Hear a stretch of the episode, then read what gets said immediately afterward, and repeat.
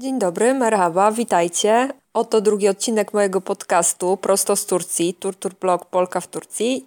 Moje imię Agata i witam wszystkich serdecznie, zarówno tych, którzy słuchają mnie już po raz któryś, którzy byli wtajemniczeni w ten cały pomysł i mieli okazję posłuchać wcześniejszych moich prób dźwiękowych poprzez newsletter, czyli te osoby, które są abonentami mojego newslettera. Szczególnie też ciepło witam te osoby, które słuchają mnie po raz pierwszy i są ciekawe, co ja znowu wysmarowałam. Odcinek drugi Podobnie jak poprzedni odcinek, ten nagrywam dla Was e, w ciemnym pokoju, leżąc na kanapie, nie robiąc nic innego, totalnie zrelaksowana. I mam nadzieję, że Tobie ten stan też się udzieli, o ile już w nim nie jesteś, bo w sumie podcast to jest właśnie taka fajna rzecz, że można słuchać go w takich sytuacjach, gdzie na przykład czytanie bloga jest kompletnie niemożliwe, czyli na przykład, nie wiem, prowadząc samochód, e, słuchacie sobie podcastu albo biegając, spacerując, albo podróżując, albo jadąc do pracy. Kurczę, strasznie to jest fajne i pozwala też odpocząć oczom, o tym wspominałam w zeszłym tygodniu. Także mam nadzieję, że jest Tobie dobrze i że czujesz się w porządku w tym momencie. Opowiem Tobie, jak jest za oknem bo jest już taki wczesny wieczór. Yy, dosłownie pół godziny wcześniej padał taki wiosenny deszczyk. I na to się zanosiło od jakichś dwóch dni e, spokojnie, bo powietrze było dosyć takie ciężkie i nieruchome, nie było wiatru. Wcześniej było dosyć ciepło. Już taka, no, prawdziwa alanijska wiosenka się tutaj do nas zbliża. Czekałam z utęsknieniem na ten deszczyk, bo on przynosi ze sobą taki super zapach. Ciężko opisać zapach. Taki słodkawy zapach e, kwitnących o tej porze roku, właśnie kwiecień, marzec jakichś kwiatków, tylko co to są za kwiatki? Czy to są bugenwile, czy to są inne? Powiem szczerze, że zielonego pojęcia nie mam.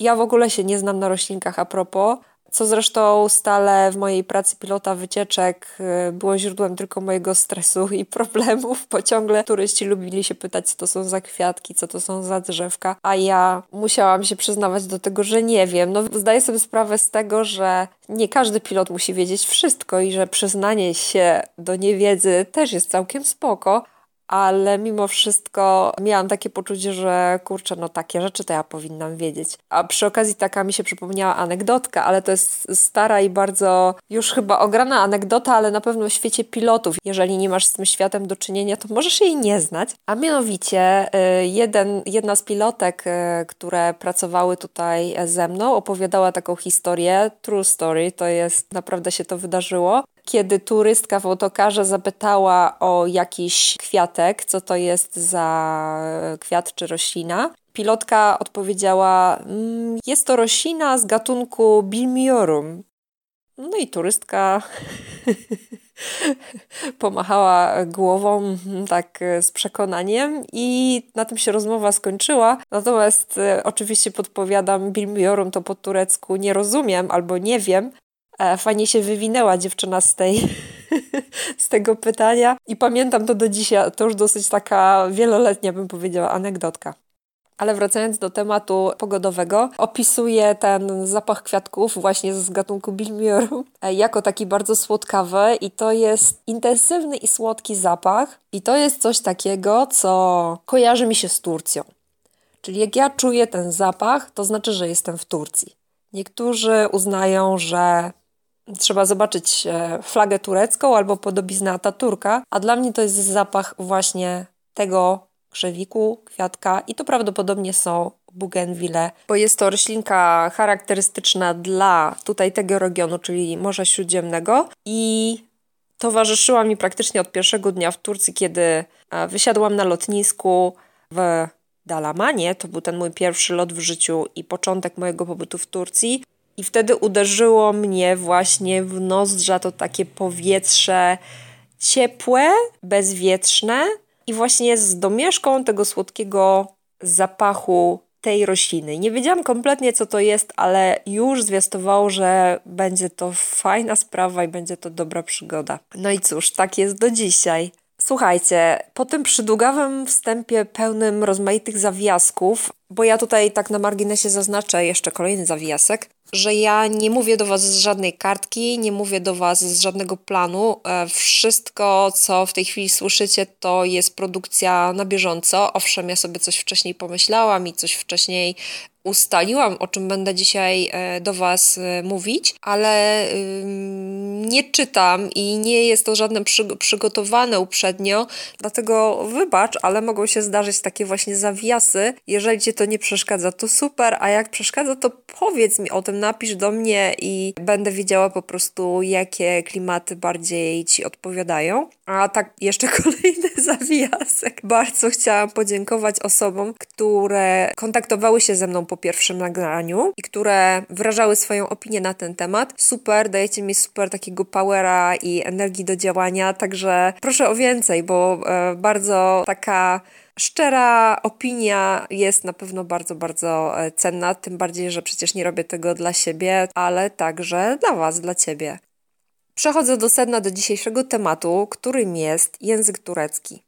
Ale bardziej język turecki w moim wykonaniu, czyli to, o co właściwie się dopominaliście, tak mówię ogólnie, bo wiele osób do mnie pisało przy okazji rozmaitych moich tekstów, postów na blogu albo filmików, że interesuje ich coś coś, to znaczy jakiś materiał kolejny związany z tym, w jaki sposób ja posługuję się językiem tureckim i jak go się nauczyłam, albo czy mam jakieś specjalne porady na ten temat. I postanowiłam drugi odcinek mojego podcastu poświęcić właśnie temu zagadnieniu, czyli językowi tureckiemu a la Turturbrok. Zacznę od tego, że ja o języku tureckim na blogu piszę dosyć sporo, wiecie o tym. Jest cała seria moja językowa, jest alfabet tureckich pojęć, który w ogóle gdzieś tam utknął w środku alfabetu i jakoś nie mogę się zabrać za dokończenie go, ale to tylko i wyłącznie wynika z tego, że jednak takie posty wymagają wcześniejszego przygotowania, trzeba usiąść, skupić się, zrobić jakiś taki research. Dlatego tak się trochę usprawiedliwiam. Jakoś tam się zawiesiłam chyba na literce H i to tak ta literka wisi, ale mam nadzieję, że niedługo ją odwieszę i, i, i ten alfabet będę kontynuować. E, robiłam dla Was kiedyś jakieś tam tłumaczenia, piosenek, także jak gdyby na blogu już poruszałam te tematy i kiedyś pisałam nawet taki dosyć popularny post, który się znalazł też w mojej książce, o tym, jak sprawić wrażenie dobrej znajomości tureckiego, czyli te wszystkie dźwiękonaśladowcze e, klimaty i takie rzeczy, które używają Turcy, a które niekoniecznie muszą coś konkretnego znaczyć. Natomiast dzisiaj z perspektywy roku 2017 i tego, gdzie jestem, kim jestem w tym momencie, Chciałabym zrobić taki mały przegląd właśnie mojej historii nauki języka tureckiego. Mam nadzieję, że to będzie dla Ciebie przydatne, jeżeli uczysz się tego języka, a jeżeli się nie uczysz, to może, że to będzie po prostu dla Ciebie ciekawe. Może znajdziesz w tym jakieś odniesienia do swojego podejścia do innego języka, którego się uczysz. Zacznijmy. U mnie znajomość tureckiego w momencie pierwszego wyjazdu do Turcji do pracy w roku 2005 albo 5 była zerowa. Ja przed wyjazdem, wiedząc, że oczywiście jadę do Turcji na kilka miesięcy do pracy, no kupiłam sobie taki malutki słowniczek Rozmówki tureckie, taki malutki, nie pamiętam już tego wydawnictwa, ale to kieszonkowy, dosłownie mieścił się w jednej dłoni. Była tam wymowa popisana, było jakieś kilka podstaw, e, taki wstęp był e, o gramatyce. Natomiast ja przekartkowałam to przed wyjazdem i stwierdziłam, że to jest w ogóle jakaś totalna abstrakcja i że nie jestem w stanie tego przyswoić, więc nawet nie będę się uczyła dziękuję, no bo oczywiście zaczęłam od dziękuję, mówię, to mi się na pewno przyda.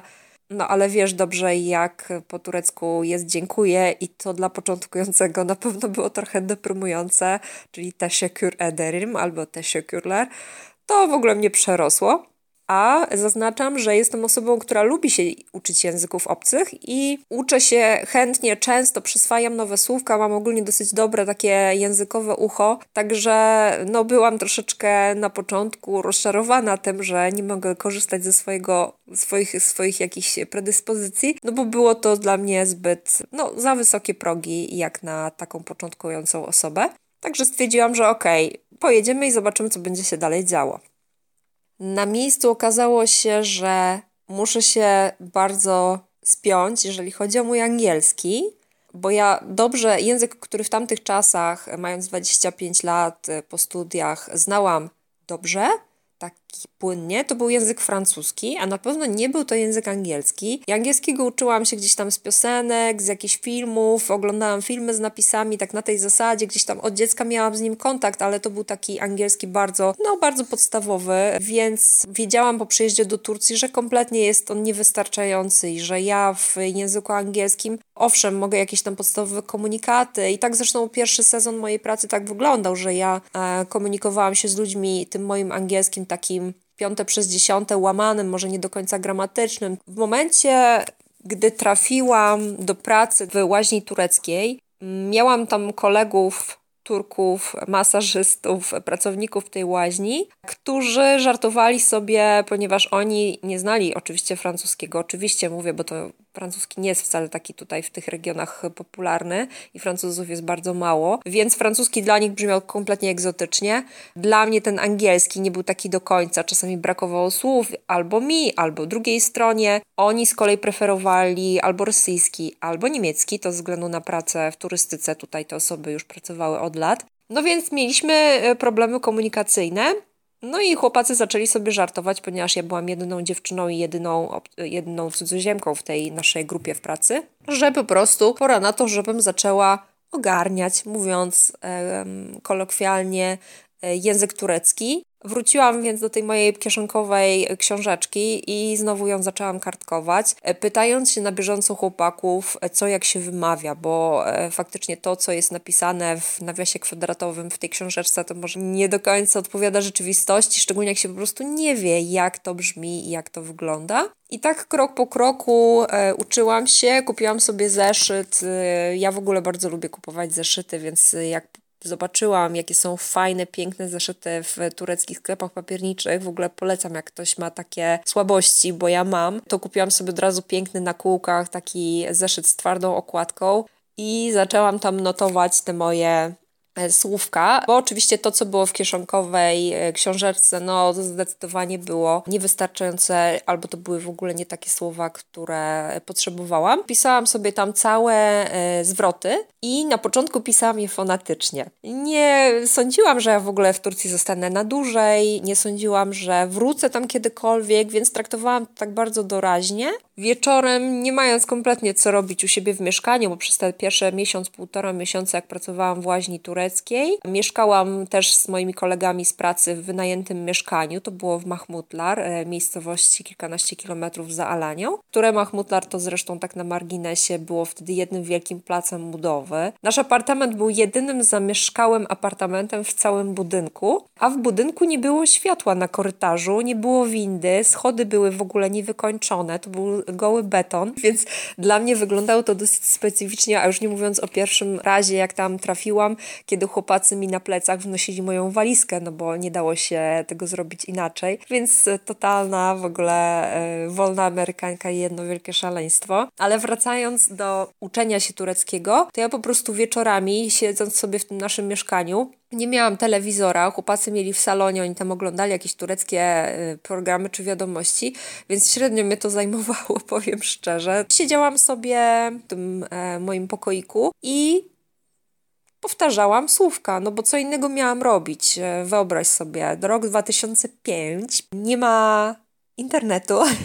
Internet był wtedy tylko dostępny w kafejkach, e, nie miałam go w komórce. Nie miałam swojego laptopa, no bo przecież kto by myślał wtedy e, w tamtych czasach, żeby. Nie, ja wtedy nie miałam w ogóle swojego. Faktycznie tak. Nie miałam swojego laptopa. Ja miałam wtedy dopiero jeszcze tam komputer taki stacjonarny, więc miałam tylko telefon i czasem im SMS-owałam sobie z rodziną czy ze znajomymi. To było wszystko, co mogłam robić tak wieczorem w domu, bo e, książek też nie wzięłam zbyt dużo. Pamiętam jedną czy dwie książki wzięłam, no to je szybko przeczytałam i właściwie skończyły się dla mnie sposoby na spędzanie wieczorów. Także z trochę siłą rzeczy, trochę z nudów, e, ten turecki sobie ciągle tam przeskakiwałam słówka, powtarzałam i tak zaczęło mnie to troszeczkę wciągać. Trzeba przyznać, że reakcja Turków w ogóle na uczenie się języka tureckiego jest bardzo fajna, bardzo pozytywna i mnie to wtedy na pewno zagrzało do walki, bo chłopacy bardzo pozytywnie, ciepło reagowali na te moje próby i łamańce w języku tureckim. Nie śmiali się ze mnie, raczej śmiali się do mnie.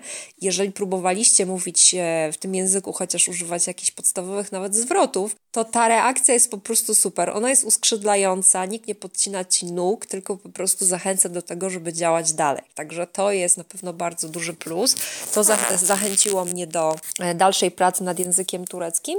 No i faktycznie powoli, powoli robił się progres i z czasem po prostu ja wręcz zachęcałam chłopaków, żeby odpowiadali mi e, po turecku. I kiedy zaczęłam zapoznawać się z osobami w okolicy, innymi Polakami, którzy pracowali, e, którzy pracowali w tym hotelu, gdzie ja stacjonowałam w łaźni tureckiej, to okazało się, że jednym, jestem jedną z tych osób, które lepiej sobie radzą z tureckim, jak na krótki staż mojego pobytu w Turcji. Wiele osób przyjechało już w kwietniu czy w marcu do Turcji, ja przyjechałam dopiero w czerwcu, także y, miałam jak gdyby w plecy dwa czy trzy miesiące w porównaniu do moich y, nowo poznanych znajomych, a mimo to łapałam ten turecki, ale to wynikało właśnie z tego, że ja byłam otoczona Turkami, którzy chcieli ze mną rozmawiać po turecku, natomiast moi znajomi pracujący w biurze podróży jako rezydenci, piloci czy recepcjoniści byli otoczeni przez na przykład tureckich przewodników, animatorów, przez osoby, które są anglojęzyczne lub własnych turystów polskojęzycznych, więc tutaj nie było za dużo okazji, żeby ćwiczyć turecki, a ja miałam tych okazji e, dużo, bo i mieszkałam z nimi i pracowałam z nimi od rana do wieczora. Po półtora miesiąca zaproponowano mi albo powrót do Polski, uwaga, albo zmianę pracy na rezydenta to było dyktowane tym, że moja łaźnia turecka no, nie miała zbyt dużych obrotów i wydawanie chyba kilkuset dolarów miesięcznie na pensję dla mnie uznawano, że po prostu się to nie opłaca, bo ja miałam naganiać tych klientów Polaków, a Polacy nie za bardzo byli zainteresowani płatnymi zabiegami w łaźni, a w tym hotelu była większość Polaków. Takie to były też wtedy czasy. I w związku z tym dano mi właśnie opcję albo natychmiast pakuję się i niemalże dzisiaj lecę do Polski. tak, tak to było. To biuro, które tak robiło już nie istnieje, ale no to naprawdę była dosyć ostra akcja albo e, zostaję i uczę się od zera na rezydenta e, biura podróży. Ponieważ mi się w tej Turcji zaczynało podobać, to stwierdziłam, że absolutnie ja nie jadę i w ogóle choćby działo, waliło się i paliło, to ja tam zostaję, niech mi dadzą pracę jaką chcą, niech mi płacą tyle ile chcą, takiej byłam desperacji, ale ja po prostu tą moją przygodę chcę kontynuować. Ja nie wyobrażam sobie teraz w połowie lata e, wrócić do Polski. Tym bardziej, że miałam też jakieś tam oczekiwania finansowe. No więc e, zostałam tym rezydentem. I wysyłano mnie na lotnisko, uczyłam się, jeździłam na wycieczki, e, gdzieś tam siedziałam na dyżurach w hotelu. To były różne rzeczy, to w ogóle jest osobny zupełnie temat. Ja może trochę się za bardzo rozgaduję. W każdym razie miałam tam dosyć takie jedno specyficzne e, zdarzenie na lotnisku, kiedy tłumaczyłam rozmowy kierowców tureckich z moimi polskimi kolegami rezydentami. Był taki jeden jakiś moment, kiedy nie mogli się dogadać chyba ja zaczęłam komunikować się po prostu będąc tym takim jak gdyby e, tłumaczem pomiędzy jednymi a drugimi. Gdzieś tam hmm, ile to mogło być, 3-4 miesiące po przyjeździe do Turcji. I to było coś tak niesamowitego. E, to była taka chwila, że ja nie myślałam o tym, co ja mówię, jakiego słowa ja używam i dlaczego. Ja po prostu zastosowałam, chyba tutaj nauczyciele języków obcych się pewnie zgodzą, że zastosowałam nieświadomie taką metodę uczenia poprzez zanurzenie całkowicie w danym języku, tak mniej więcej jak uczą się dzieci. Czyli gdzieś tam, okej, okay, notowałam sobie te słówka, gdzieś tam podpytywałam o różne zdania, ale najwięcej dało mi właśnie o słuchaniu się w języku tureckim, siedzenie godzinami z tymi e, moimi kolegami z łaźni, którzy między sobą tam gadali, plotkowali, a to wiadomo, że Turcy to bardzo lubią chcąc, nie chcąc, to moje ucho przyzwyczajało się do różnych rzeczy, do różnych zwrotów i mimo, że ja nawet nie wiedziałam, co one znaczą, nie byłam świadoma do końca, że to zdanie ma gdzieś tam podmiot tutaj, a orzeczenie tutaj, to zanurzenie dało mi właśnie taki, taki skutek, taki efekt, że po dwóch, trzech miesiącach byłam w stanie jakieś tam proste zdania wypowiadać i komunikować się z osobami, które nie znają ani słowa po angielsku. Świetna sprawa i jestem dowodem na to, że faktycznie takie zanurzenie się działa w 100%. Akcentach, jak się jest w innym kraju.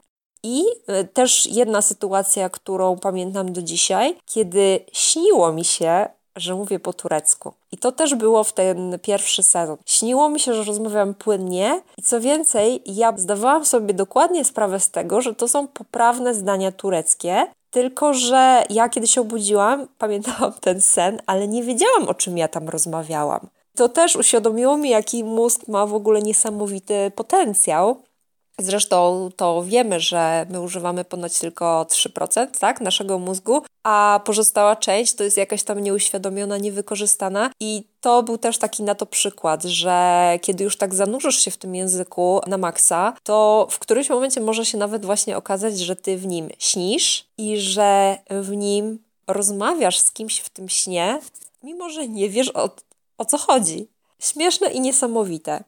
I to mnie bardzo zachęciło. I kiedy skończył się ten sezon pierwszy, ja jeszcze nie wiedziałam, czy ja wrócę do Turcji, czy nie. Znalazłam w międzyczasie w Polsce sobie pracę, ale lubiłam sobie czasem, a to jakąś turecką piosenkę posłuchać, a to jakieś słówka gdzieś tam poszperać w internecie. Także zaczęła się taka moja e, pasja pod tym względem. I e, w związku z tym utrwalałam tą znajomość języka. Dużo też notowałam. Ja uczę się w ten sposób e, kiedyś zawsze i na studiach, w szkole. E, lubię nie tyle powtarzać sobie na głos różne rzeczy, ale notować. Także robiłam notatki, rozwijałam ten mój zeszycik, który kupiłam w Turcji, tam dopisywałam ciągle nowe słowa i nie będzie to na pewno niespodzianką, jak powiem, że dużo słówek tam było typu co robisz wieczorem, albo wyjdziemy razem, albo jakieś tam jesteś piękna, albo masz ładne oczy, albo coś w tym stylu. No stety albo niestety, pracując w turystyce w tamtych y, czasach, w tym momencie i próbując mówić po turecku, no siłą rzeczy się zdobywało zainteresowanie płci przeciwnej tutejszej, więc ta płeć przeciwna no sypała rozmaitymi tekstami, a ja w to tylko mi było w to graj, także tylko e, mówiłam, dobrze kolego, to za tutaj mi tu coś komplementujesz, ale to w takim razie napisz mi to, albo powiedz, a jej sobie fonetycznie notowałam, także miałam ugrane dwie pieczenie na jednym ogniu. Kiedy wróciłam e, do Turcji, no bo jednak okazało się, że, że jednak wracam na kolejny sezon do pracy, to już ten mój turecki był taki troszeczkę okrzepnięty, taki owszem, bardzo, bardzo podstawowy, ale byłam w stanie jakieś tam komunikaty, słowa, zdania, już co nieco wiedziałam o gramatyce, już jak potrafiłam prostych czasów użyć, akurat w tureckim jest to bardzo logiczne. I y, miałam dużo ulubionych piosenek, no na czele z Tarkanem i Mustafą Sandalem, no to te piosenki to słuchałam po prostu non-stop, gdzieś tam ściągałam sobie w internecie ich teksty. I mimo, że nie rozumiałam, nie tłumaczyłam wtedy, bo te tłumacze takie online nie były jeszcze wtedy takie popularne i zresztą nie były takie dokładne, to po prostu śpiewałam piosenki sobie, nuciłam, nie wiedząc o czym one są. I powiem szczerze, że to też bym traktowała jako bardzo dobry sposób na naukę tureckiego. Właśnie w taki sposób, poprzez to takie zanurzenie. Czyli uczestnicz w tym języku, ale niekoniecznie doszukując się od razu logiki, znaczenia, śpiewaj, nudź sobie. I tutaj jak gdyby może płynnie przeskoczę, bo jakbym tak zaczęła swoją historię tureckiego opowiadać, to by się dwie godziny nie skończyła, to bez sensu. Kolejna, kolejny jak gdyby etap to, kiedy ja oglądałam turecką telewizję i to też myślę, że jest bardzo pomocne. I teraz jest ten moment, kiedy w Polsce są popularne tureckie seriale, więc nic tylko korzystać. Oglądać seriale i te moje pierwsze seriale to, to wyglądały w ten sposób, że ja kompletnie nie wiedziałam, o czym tam oni mówią. Oglądałam tylko dlatego, że Król Pomarańczy oglądał tyle. I on się czymś tam fas fascynował. Ja gdzieś tam na boku czasem sobie, a coś sobie dubałam przy komputerze albo i nie. I czasem spojrzałam na ten serial, a czasami oglądałam go już zupełnie tak, z oczami w zupełnie innym miejscu, ale y, słuchałam. I to ucho przyzwyczajało się, oswajało się z akcentem, z logiką języka, z różnymi też odmianami tureckiego. I faktycznie zauważyłam po dosyć szybkim czasie, że po prostu łapię w piorunującym tempie, że ja się uczę coraz szybciej i coraz szybciej. Także po pierwsze, właśnie całkowite zanurzenie, po drugie, śpiewanie piosenek w danym języku i po trzecie oglądanie telewizji. I właśnie najfajniej wybrać sobie coś ulubionego, jakiś ulubiony serial, ulubionego wykonawcę, bo wtedy wiadomo, że sami chcemy e, śledzić e, danego twórcę. Nie traktujemy tego jako jakiegoś przymusu, czyli jako obowiązku, tylko faktycznie jako przyjemność, jako rozwijanie naszego hobby.